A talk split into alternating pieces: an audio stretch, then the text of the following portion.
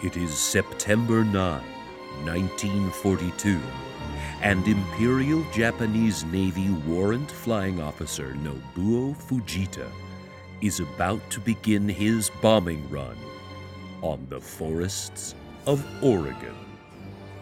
This is some kick ass Oregon history. Welcome to Kick Ass Oregon History.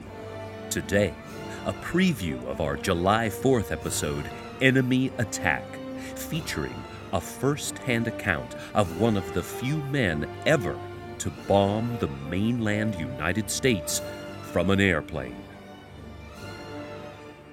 When the messenger entered my room, he found me cleaning my pistol. An odd thing to be doing at 4 o'clock in the morning.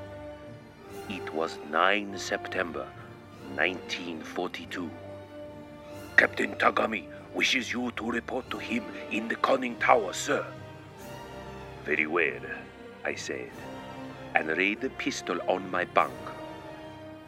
Lieutenant Commander Meiji Tagami, who commanded the submarine I 25, jerked his head at the periscope.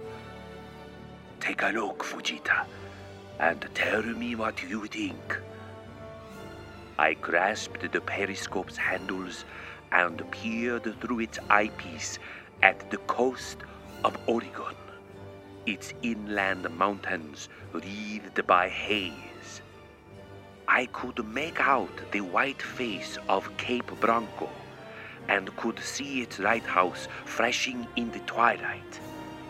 The waves, so high for the past ten days, had flattened out the sky was clear too. Captain, I said, it looks good. I think we can do it today. When I climbed into flight clothing, however, I kept thinking of what lay before me. Bombing America. Bombing Oregon. Well, asked Kicker, sound interesting? Won't you join us on Independence Day for Enemy Attack? Brought to you by Pixel Party and ORHistory.com.